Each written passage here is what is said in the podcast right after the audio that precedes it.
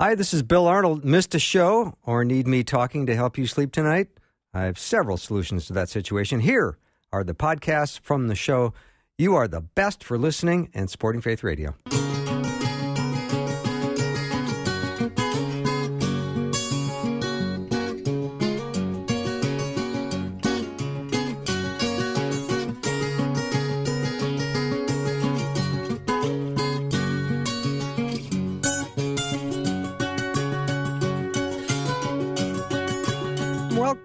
Welcome to Afternoons with me. I'm Bill Arnold. I say, last week I had Doctor Tim Walsh on, and we were talking about the post-pandemic, and we're probably not posting it quite yet, but the question really arose is how did we cope during that, and what were some of the effects of it?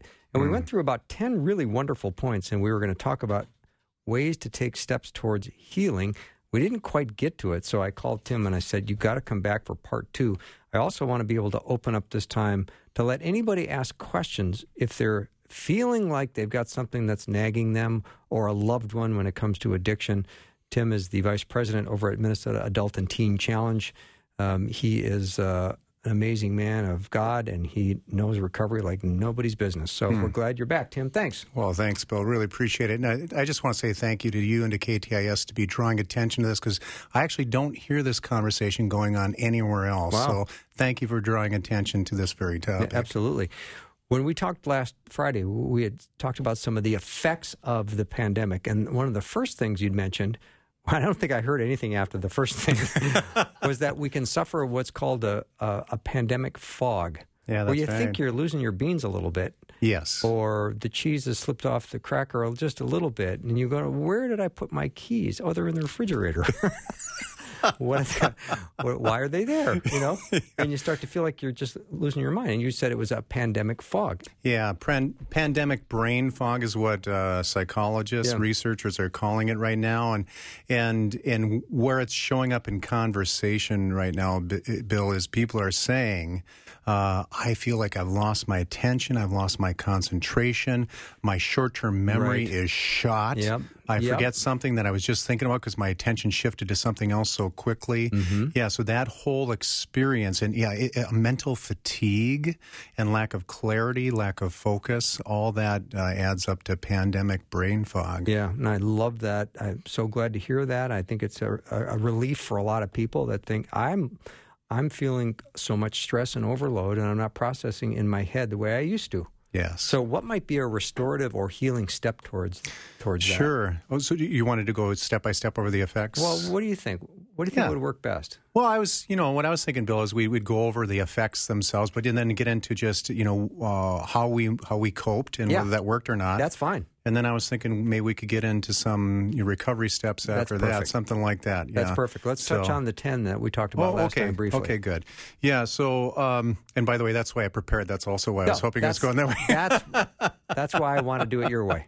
Yeah, good. So, uh, so what we talk about, by the way, folks, as you're listening to this, Uh, the point of this is not to bring up the bad memories of twenty twenty. In fact, what you can do is, uh, I always give permission to my clients at Minnesota Adult and Teen Challenge is, you don't have to actually remember particulars right now. You don't have to remember those feelings uh, right now, because what we're really doing is just uh, a process of acknowledging and putting words to and meaning to what we affect, how we were affected in twenty twenty. And so another thing that Bill and I were talking about last time was collective trauma, not just trauma, but collective trauma, meaning we all went through this uh, together. And when we start thinking of it that way, you know, we think post-traumatic stress is something that other people experience when they go through like a horrific event or a series of horrific events. We don't think about it that what we just went through was uh, historic. It was epic, actually, in terms of its dimensions. So, and then um, we made a differentiation, and we said, you know, when you're under constant pressure and you're having stressors that are overwhelming you, that's called chronic stress. When you can't escape it, that's called toxic stress. Mm. And some of us have experienced that in work environments, that kind of thing, where you just can't get away from it. And that's the way I think a lot of people are feeling right now. They have this sense of foreboding and ominous that the other shoe is going to drop. That, uh, yeah. you know, we said we're getting post, but uh, not really post, and what's going to happen next. And people are kind of still in that hypervigilant state of saying, hey, what is going to happen next? So... Mm-hmm. Uh, so that's another thing that people experienced. And then the obvious, of course, was uh, social isolation and relational disconnection from the people that, that we love, uh, actually coworkers. Uh, we, we experienced this uh, really profound disconnection from other people during that time. And I remember you and I talking about this, Bill, and we said that some people went one year without any human touch whatsoever. Mm-hmm. And, of course, some people even died in complete isolation. It was just, it was, it was awful in that way. And so uh, the other thing that I w- we were talking about is, of course, when all this was going on in twenty twenty, it wasn't just the pandemic. We had social unrest. We had political unrest. We had huge divisions uh, happening in society. It was a time of economic dislocation at that time. So it was many things happening all at once, and many of us experienced many different losses. And, of course, we're Minnesotans. Um And other folks that are listening to this, uh, probably mostly Midwesterners, right, Bill? Uh, that uh, as as they're hearing this, they go, you know what? Uh, we just tough it out and we suck it up and we, we push through, right? That's the way we think about ourselves. Right. Uh, but in this last year, we have to think about, you know, think about the words we've been using. Some of us say it was like a lost year. Uh, we feel like this whole year went by, and in fact, some of us are even have a tough time recalling anything that in particular that happened this last year. And it seems to some people like a dream or a nightmare. It was so surreal, and that, that's the way people talk about it. It's like, am I in a simulation? This is so uh, completely foreign, completely alien to how I've been experiencing life to, to this point. And that's the way people talk. And And that's the language of shock. And shock is feeling like our senses and our body, our mind is overwhelmed. And so that whole idea of shock is, you know, what happens with your body, of course, is it retreats to your, your internal core organs and your blood flows to your internal organs.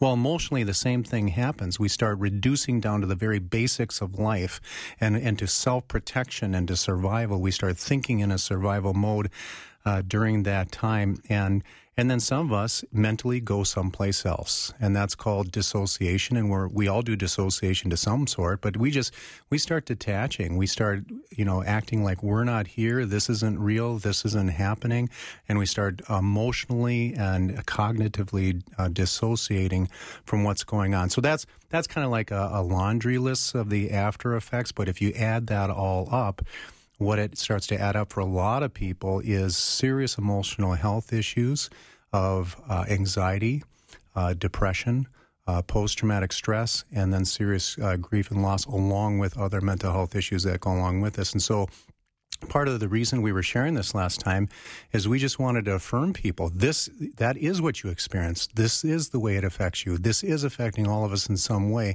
And it didn't have to be a dramatic event all at once in order for you to feel this way. Uh, this was a constant, unrelenting uh, experience that we had called collective trauma. And then that's what resulted in these serious effects on both our physical and mental health. Mm-hmm. Doctor Tim Walsh is my guest. I already have a question that's come in. I, I want to stay on focus here and go through the ten, but I also want to throw some questions sure. out so we don't have to Let's do it. Uh, jam them all in at the end. Absolutely. And this uh, listener would like to know, what is the best way to confront somebody who has an addiction when they are never sober enough to even have a meaningful conversation? Uh, yeah, it, it's quite the challenge, isn't it? Because oh, yeah. when somebody is intoxicated, it sounds like, it feels like you're having a meaningful conversation. They're not going to remember any of it. Right. And, of course, when you're uh, inebriated, when you're intoxicated, uh, your your higher level reasoning is actually suspended. You don't have good judgment. You don't have good dis, uh, discernment. You're actually you're you're not your best self, that's for sure. And you're you're not uh, responding to uh, logic or rationality uh, and and. Uh, what you do kick into is, is your usual cons and scams in order to get people uh, out of uh, confronting you right. on, on this issue. That's what you're good at. That's They're what you do. Masters at it. Masters, yeah. yeah. And at hiding and deception and deflection and so on. That's what's happening. And so if they're never uh, out of that, that state, uh, of course, there there are extreme measures. You know, when somebody is uh, re- might be a harm to themselves or other people, uh, you can get the police involved. Uh, and the police have the authority to pe- put people in detox if mm-hmm. that's uh, what's uh, necessary. Um, and then, of course, other people do uh, interventions. They do interventions, and, and so uh, they get a person to the point where at least they're willing to consent to go to a place where they can detox. That's probably where they need to go first. And then after that, you stay connected with them and then work with them to get into uh, – now, if somebody's like that, they almost certainly need a residential treatment program, not just an outpatient right. program, right? You're right. Yeah. Yeah. It's heartbreaking. It is. It really is. All right. Let's go back to our, our ten, and then we'll work towards our solutions. But I think what we'll do is we'll take a short break. Good. Doctor Tim Walsh is my guest, Vice President at Minnesota Adult and Teen Challenge, where we're talking about the pandemic and what it's done to us collectively and individually, and some of the after effects, even though we're not done with it, and what we can do to uh, help ourselves heal and get out of it. That's all coming up still in this hour. If you have a question, maybe an addiction question for Tim, he's an expert. Let us know what it is. eight seven seven, nine three three, two four eight four. Be right back.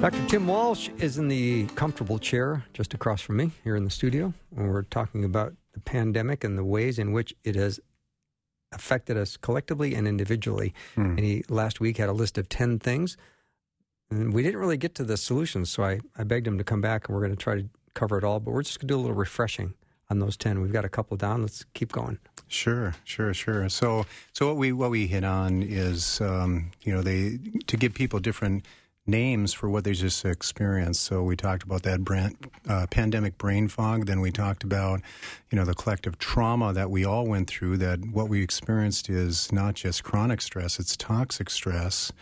And then we talked about that, you know, for the social isolation, and uh, we experienced this relational uh, disconnection from, from other other people during that time. And then, and then, um, as we started to talk further about how that has affected us, what happened is we kicked into this hypervigilance and fear uh, as a result. And that makes perfect sense, by the way, that we would feel that way given the level of threat that was happening in the world at that time. And uh, what came along with that, and, and psychologists call it generalized anxiety, and that just means uh, you're anxious, you don't know why, and you don't know where it's coming from, and it feels like everything all at the same time. And then we got into some, you know, grief and loss that we all uh, experienced a, a time where we lost some things that we will never get back. Um, and whether that's graduations or proms or just even just having that human connection, that touching of other people, uh, having a hug during that time. And and then I, I just was reminded recently at a, at a wedding that life is made up of precious moments. Uh, it's these precious moments that collect in our memories, and, and that's what we lost. We lost so many precious moments during that during that time, and so we all did that. We all we all had those kind of losses, and some of us had more profound losses than others, but we all went through that. And then I just summarized the the final effects as just uh, being shock. That uh, that twenty twenty was overwhelming to our senses. It was overwhelming to our minds. It was it was it was it it, it, it exceeded our ability to cope, to, to deal with the circumstance, uh, uh, and we and we started to experience the the effects of that. Uh, it affected our physical health. It affected our mental health, and to the point where we re- we were even questioning what's real, what's true, what's going to happen next, and feeling like uh, some of us feeling like we were even in, in like a simulation or, or a nightmare. Uh, it felt so unreal. So, so that's that's a summary, Bill, of, of what we uh, what we talked about last time. And then um, I was just hoping we could transition into, well, how did we cope, and did that work? Yeah, that's um, a great point. How did we cope? Yeah, good. Good, yeah. So, um, by the way, uh, folks, as you're hearing this, don't hear judgment, just hear compassion. Um, you know, Bill and I were really honest with each other that, you know, we did some of this stuff, and we were affected in some of these ways. And so when we're talking to you, we're not talking at you. We're we're going through this with each other, and and we have, you know, nothing but care uh, for people as you're hearing this. So please don't hear this as a judgment, but Uh, the strategies we used to cope were good for a short period of time, but they're not working anymore. In fact, mm-hmm. they're actually part of the problem now. And it's totally understandable why we kicked into these short-term uh, coping strategies, because we had hoped that it was going to be a short-term, and it wasn't. And even now we're having to dig down deep and actually ask for the strength of the Lord to help us to endure and to persist uh, through what may be uh, some additional challenges come out, coming up here.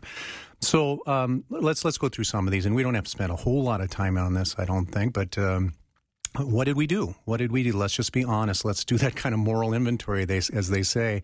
Uh, well, we did a, lot, a whole a lot of indulging ourselves, which is which is perfectly understandable. We gave ourselves a lot of treats. Uh, some of us uh, gained the COVID twenty, right? That may be generous, by the way. Mm-hmm. COVID twenty, you know. So we did that, and and then the other thing that we did, and, and again, is is a lot of us retreated into our electronic devices. We went from the computer to our phone to the T V to yep. right. We went, we're on mm-hmm. and around. Yep. And and you and I have talked about this, Bill, that, that what we're doing every time we're doing that is we're stimulating dopamine in the brain.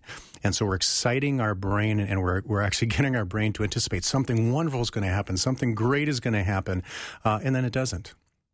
So what happens when you do that over a year? When you're, you know, why do you, what do they think? What do you think they call it? Dope? You know, that's where that expression comes from, right? Why do you think they call it dope? And so what we've realized is we're all dopamine depleted now, and so the very thing that signals to us that something good, something pleasurable, something wonderful is happening is now depleted in our brain. But that's that's that's what we did, and some of us uh, turned to alcohol and drugs, and so uh, on average, people started drinking about twenty percent more. Uh, than than they used to drink, uh, and and some people are able to now uh, uh, deliberately cut back on that, and some people aren't. And other of us turns to turn to both prescription and illegal drugs during that time. So a lot of that happened, and that's what's on people's minds tonight. But the other thing that we did is, uh, and, and again, this is understandable. This is what we do in short term. This is what we do on a regular basis to entertain ourselves. Is we we turn to escapist fantasy. And so if you talk to people these days and you say, especially during the during the pandemic, uh, a lot of what people did is they just binged T V shows mm-hmm. and, and that kind of thing, on nonstop podcasts, nonstop uh, uh, binge watching of T V. And and then what we did is we, which is again, in a shock response makes perfect sense, we essentially started hibernating. We started, our our, our homes uh, became our caves, you know, and so we, we shut ourselves off in so many different ways from the world, and course, that that is a shock response. And we didn't just social distance. That was something we were essentially required to do. We started emotionally distancing, if we were to be honest with ourselves, uh, during that time. And so that then led to that detachment from other people uh, that, that I was talking about. And so what we did in all of these cases is we started applying short-term solutions what, to what really was a long-term problem. And that's what that's how kind of fed that whole thing. So I don't know if I have time to talk about a few yeah, you more. Do. Absolutely. Okay. All right. So then, the, so then the other thing, and, and I just, again, there's no judgment here, folks, but what did we actually do to cope during twenty twenty? And so what a lot of us did, too, is we totally tuned into media. And and what are the two products of at least the popular media, not K T I S? Uh, what are the what are the two products? The two products are fear and outrage, mm-hmm. fear and outrage. And so we became part of just being on edge, being hypervigilant. We, we were paying attention to the news and, and everything that was being that was happening and the, all of the, the, the discussion uh, that happened as a result of that. Well, what happens when we do a daily diet of fear and outrage? What happens to our minds? What happens to our bodies? Well, many of us did that. What happens to our faith life? Yeah. When we start oh, to, wow. Yeah, exactly. We start to give in to fear and anxiety, and all of a sudden we're watching the press conference on the The, the update on COVID nineteen versus maybe spending time in the Word. Yeah, yeah. It, it threw us off of our, and I'm going to get to that as a solution. I, yeah, I think yeah. I appreciate that, Bill. That's exactly what happened is we got off the way. We got off the road. We got off the sacred road of following Christ. And the other thing, and I've learned this actually from my clients at Minnesota Adult and Teen Challenge, is you, you often find out what is the absolute core of what they're looking for when they're intoxicated. What are they looking for in that? Of course, it's pleasure and avoidance of pain. But, and then I've described this to them. I said, have you ever heard the word oblivion? Oblivion? And I said, the oblivion in your consciousness is like this, like the old T V sets when you turn them off, they, the whole screen went almost blank except for one little light of dot in the middle. Do you remember mm-hmm. that? I do remember that, yeah. Okay. So that's, that in consciousness, that's called oblivion, meaning you're still present but just barely. You're just conscious but just barely. It's almost like a semi-comatose state. Mm-hmm. Well, that's what clients are looking for when they're using drugs and alcohol. They want the pain to go away. They want the fear to go away. They want the problems to go away. They want the world to go away, but they still want to be conscious and experience mm. the oblivion when they're experiencing it. I found that to be absolutely profound. Well, okay, what did we all do? What did we all do? We all kind of shifted into uh, oblivious or an oblivion uh, state during that time. So again, that's all normal and natural responses to chronic stress, to collective trauma, to a pandemic, to social unrest. Those are all normal, natural responses, but that's what we kept doing. We kept using these coping strategies uh, for over a year, and then it had the effects that, that uh, we just talked about. When you talk about developing a good habit, it usually takes twenty-one days to develop a good habit. That's right. So if you let go of some good habits, for example, the gyms close and you can't go to your health club for several months, mm-hmm. you do start new habits, and maybe they're not as good as your old ones. Mm-hmm. And but you can start that slippery slope of of um, going from doing productive and healthy things to doing things that are destructive. Yeah. Yeah. Yeah. Yeah, exactly right. Good. So, you know, if we're, you know, if you want to transition into some solutions. Um, I do. Yeah. I, I do. We're going to take a break here in just a, a minute or two, but I, I want to make sure everyone can get an opportunity if they have a question uh, about an addiction that you might be dealing with yourself. Maybe you're hearing yourself in Tim's descriptors. I know most of us are, that we got into possibly some habits that weren't as good for us as they, you know, as we We thought they might be, because mm-hmm. the short-term solutions are helpful, but they're not meant to go on and on. And That's now right. you're stuck a little bit and you need some help. If you have a question or you know someone who's in trouble uh, with drugs and alcohol and you'd like to ask Tim, you can uh, send a question right over to us at eight seven seven, nine three three, two four eight four. As Tim and I were talking about the uh, collective effect that the pandemic has had. And we've all gone through something pretty pretty dramatic and pretty serious. And uh, we want to step out in faith and step out in healing. And uh, we're going to talk about that some more when we come back from the break. Perfect. Yeah. So again, if you uh, have a question, you can send it over by text to eight seven seven, nine three three, two four eight four. If you would prefer to send me an email, you can also email me, bill at my faith radio dot com, bill at my faith radio dot com. And we're, we're still kind of excited about our summer reading bundle giveaway. That continues through the end of August. And if you want some great reads, we've got a whole bunch of books, uh, novels and nonfiction from assorted Christian authors uh, that we feature right here on Faith Radio. We're giving away one bundle each week at my faith radio dot com. So you can head over there and sign up to be a possible winner. We'll be right back.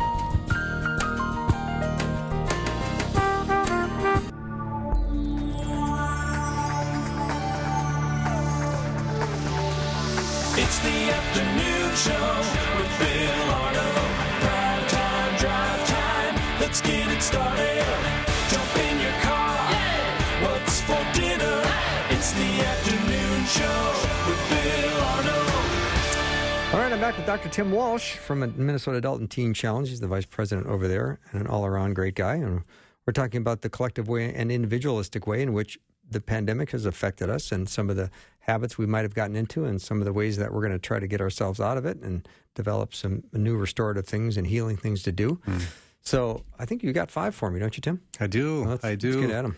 Good. So first of all, I want to frame this up, Bill, because at first when, you know, you asked me to come back on and you said, okay, this is uh, the after effects that seven point five billion people are experiencing in the world. Now, how do we solve those problems? Right. You know, so that, that to me seemed overwhelming until I started in humility saying, well, who knows the answer to what do you do to stay in recovery?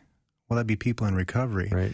And so the that first recognition to everyone that's listening is, are we in recovery?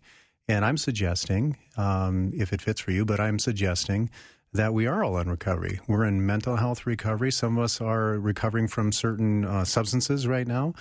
Uh, some of us are, uh, like I said, we, some of us, uh, in fact, many of us had that dopamine uh, addiction that was going on, going from thing to thing to thing and, and uh, device to device, distraction to distraction.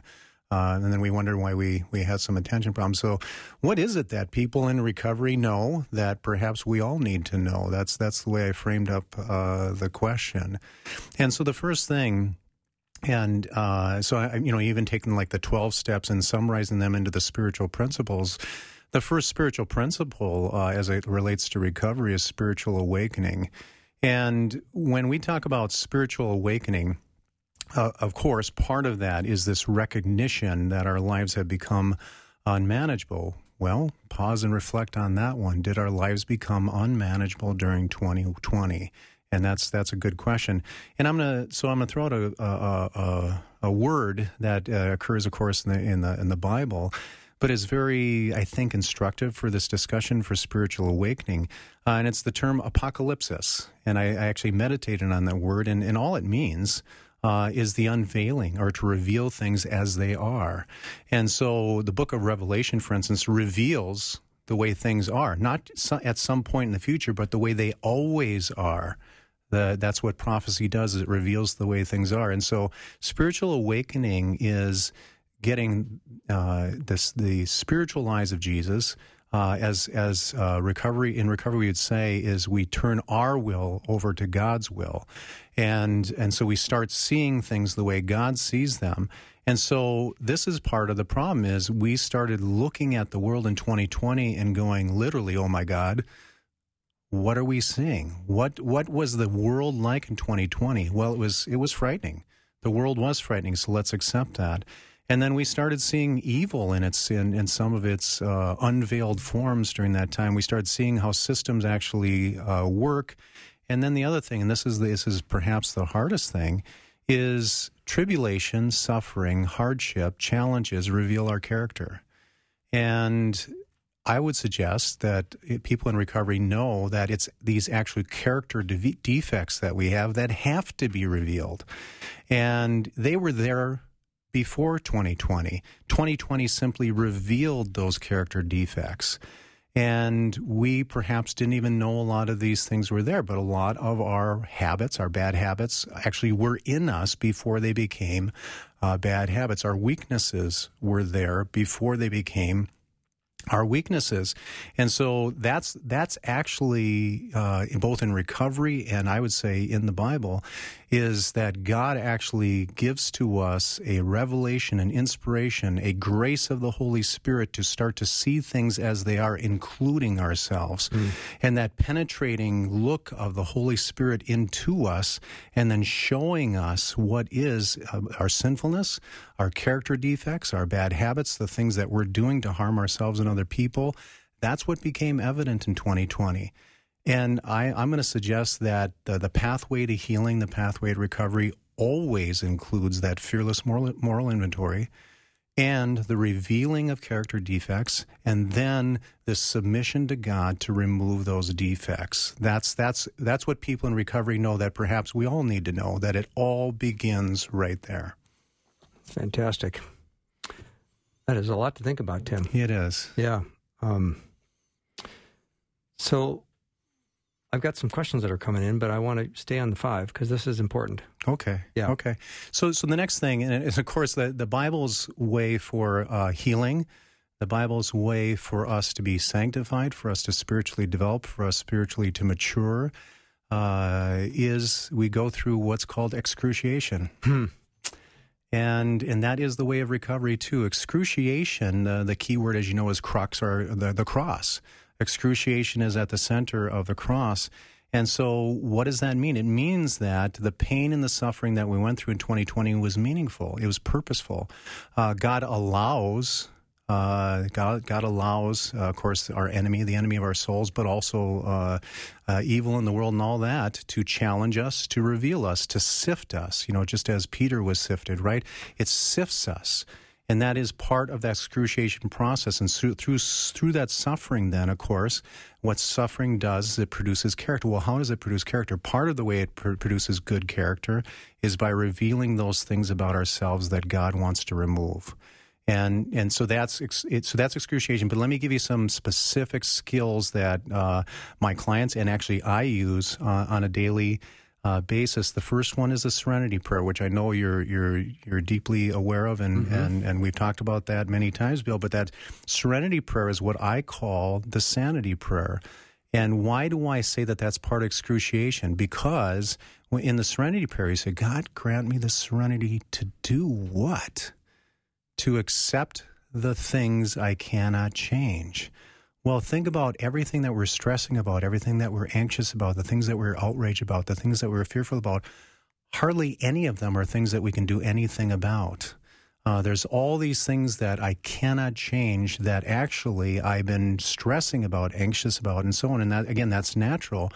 And then you start, and then then what? The courage to change the things that I can. Oh, Lord, you would like me to focus in on the things that actually can be changed. And by the way, through the power of your Holy Spirit, I can change those things. Mm-hmm. Everything you've asked me to do through the power of your Holy Spirit actually can be done. You can see how that becomes the Sanity Prayer. In every circumstance, you, you actually look at it. Is there anything I can do about that? Do I have any control over that? Do I have any power over that? If the answer is no, okay, let's focus in on what I can change, what I can do, what the Lord does want me to act upon. It's fantastic. Yeah. I love that. Great reminder, by the way. Good. Well, Doctor Yeah. Tim Walsh is my guest. We're talking about five things that we can learn from people that are in recovery, that know recovery. They they know it, yeah. They know it. So let's learn from them. What would be number four? Yeah, yeah. So, and just to finish to finish that that one thought, oh, yeah. though, too, is... Um, So part of this acceptance that we go through is is to know that our lives have been unmanageable. In other words, they've been insane. They, we've been living a crazy life. We've been living a life that's not good for us. And that's okay. And it's not a it's not a diagnostic of insanity. It's a it's a it's a measure of my life has become unmanageable. That's what's that's what insanity means in, in recovery. And then sanity means that, of course, God restores you, and, and actually He, through His will, restores you back to uh, a way of life that actually is life producing rather than life sucking. Um, And by the way, that's another great exercise, Bill, is, is does this give me life? As I'm about to think about anything about I'm about to do, mm-hmm. does this give me life or does this suck the life out of me? Mm. Does this give me life or does this suck the life out of me? Yeah. Does this glorify God or does it not glorify God? Amen, too? Yeah, because yeah. if it glorifies God, it's also going to give, give you life. life. Right, exactly. Yeah, very good. Mm-hmm. Okay, so the next one is uh, is part of recovery. Here's here's what people in recovery know uh, that, that other people perhaps uh, need to know. Which is the next step is, of course, surrender or acceptance. And surrender is very specific.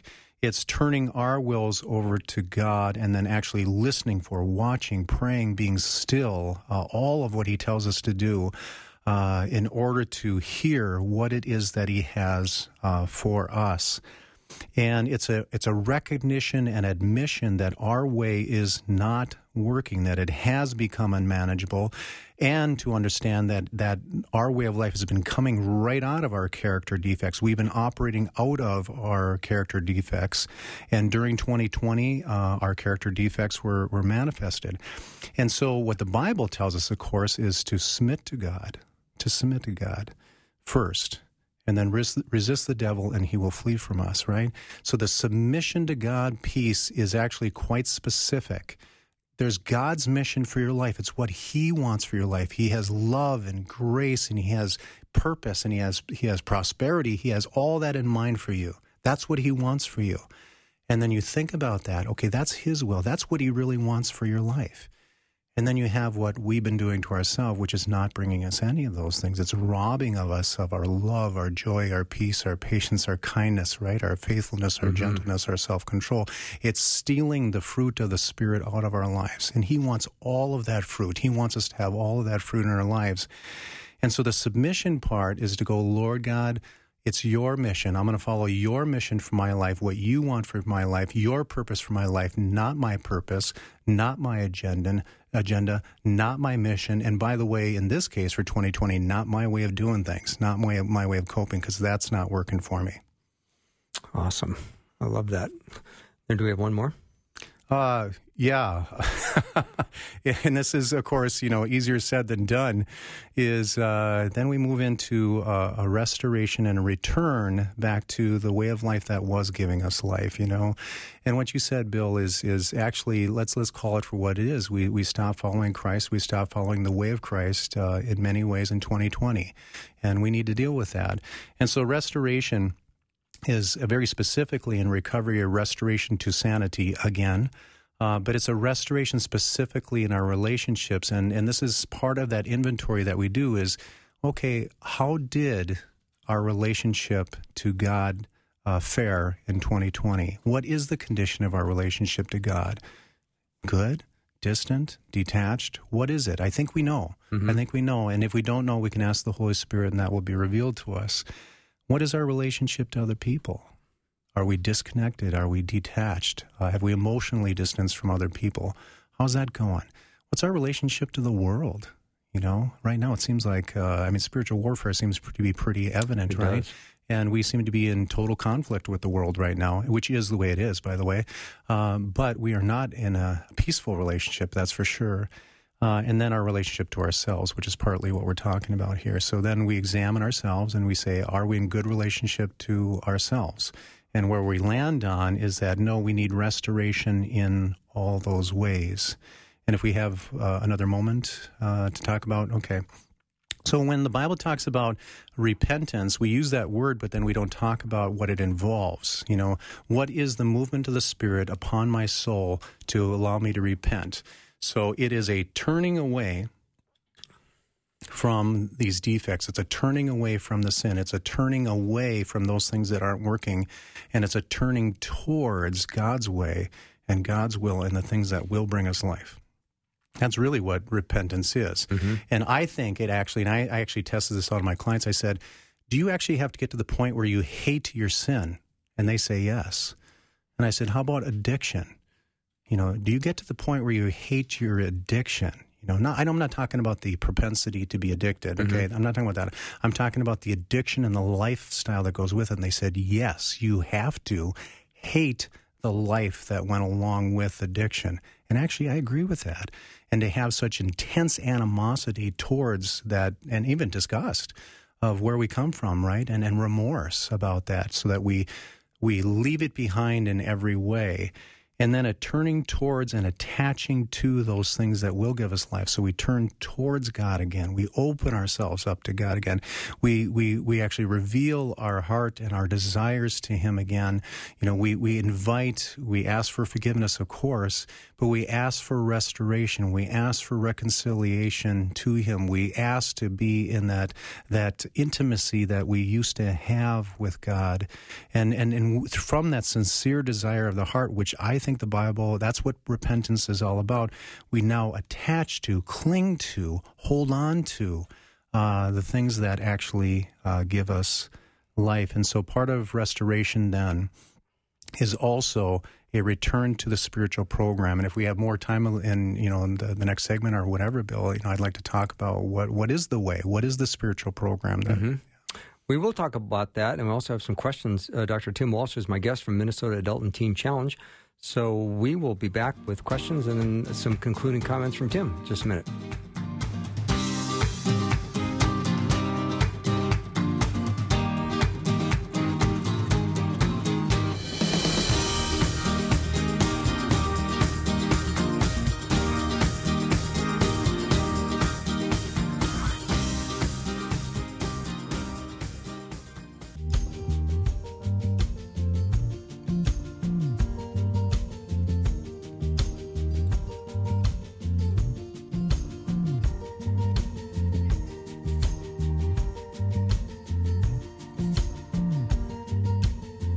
I just got a note. How do you join the Doctor Tim Walsh fan club?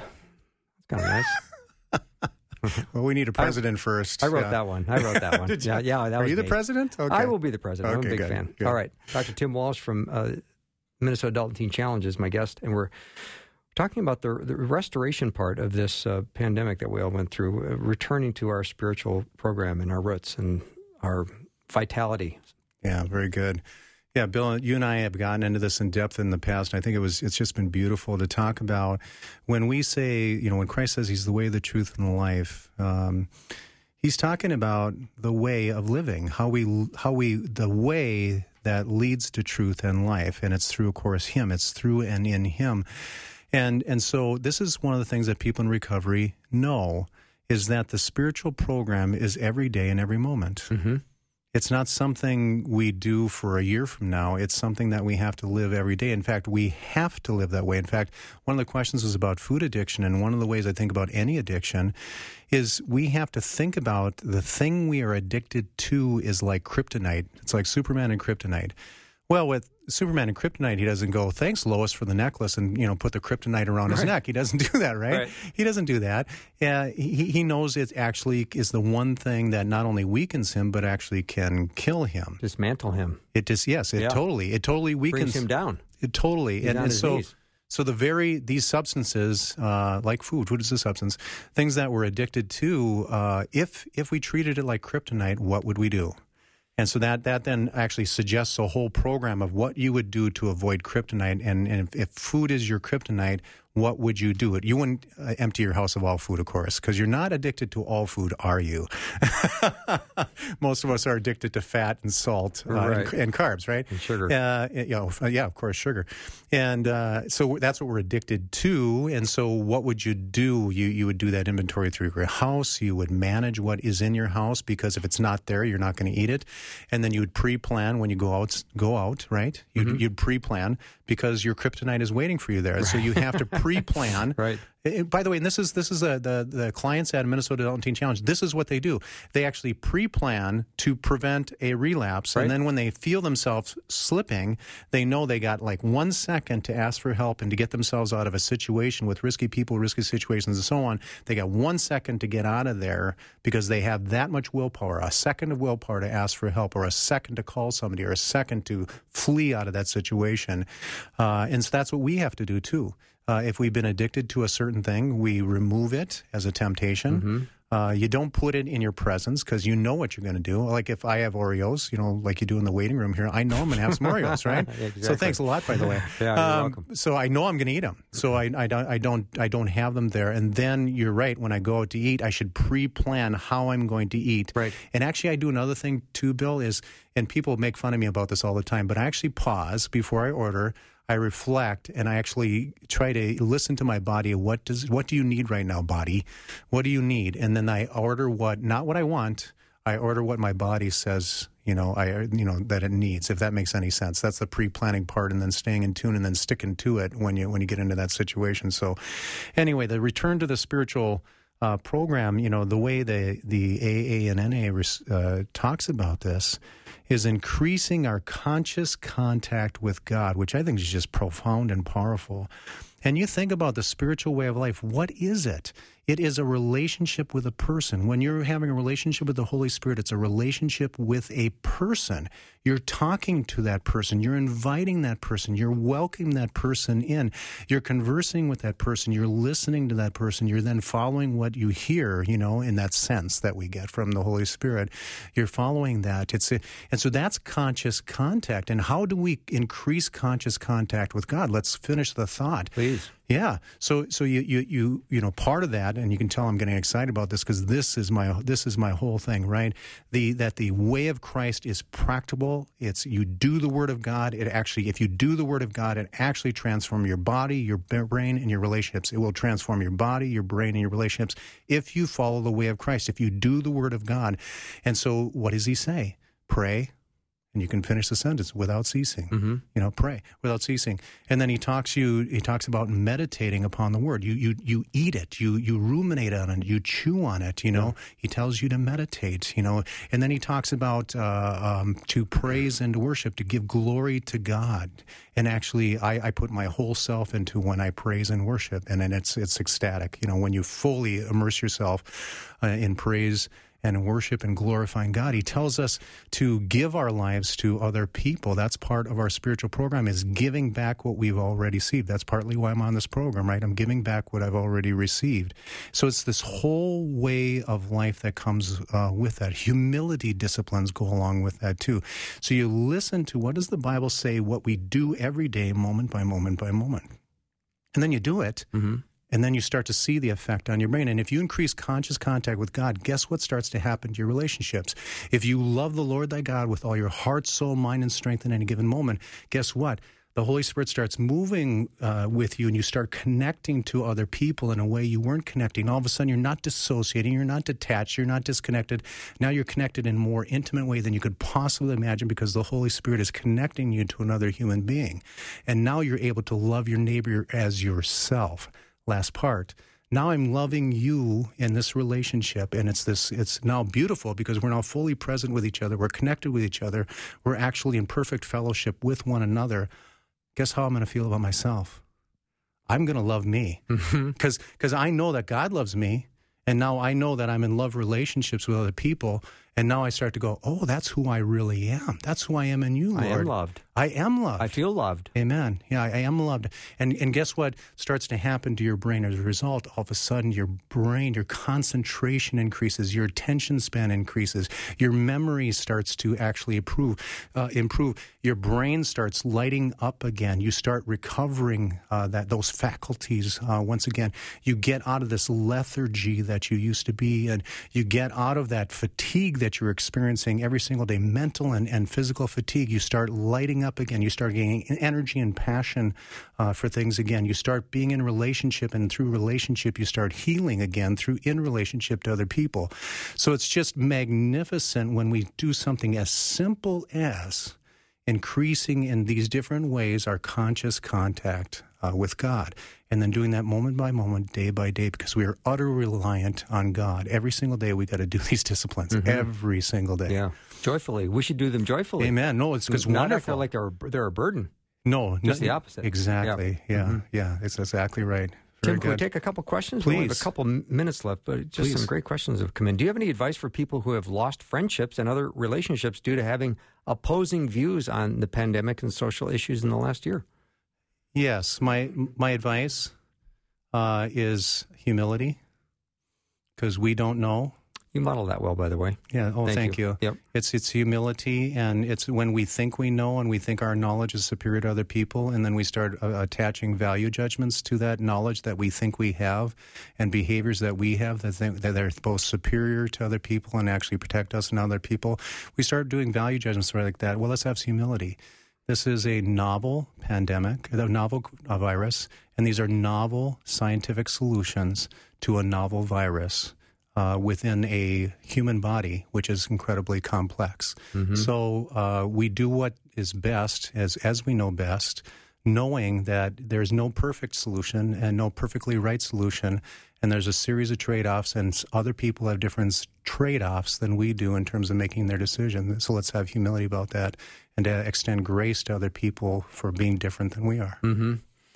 Tim, this has been a very helpful, powerful hour. I know that when we started talking about this last Friday, I thought we have got to continue this discussion, and you have lit up the text line. Oh. Just some beautiful comments, and oh, I would God. love to read this nice long comment. I'll text it to you. That's from Gail, and she has just been, um, you know, this has been really healing for her. Praise God. Yeah, Praise thank God. you so much.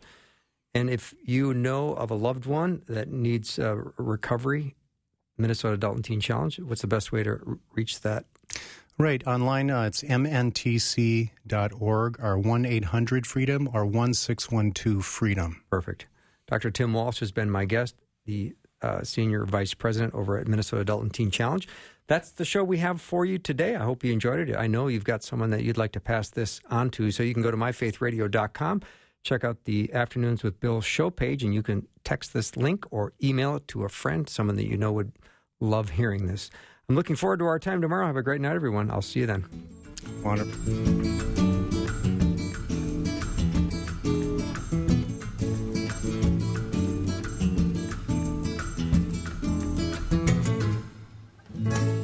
Thanks for listening. Programming like this is made available through your support. Information available at my faith radio dot com.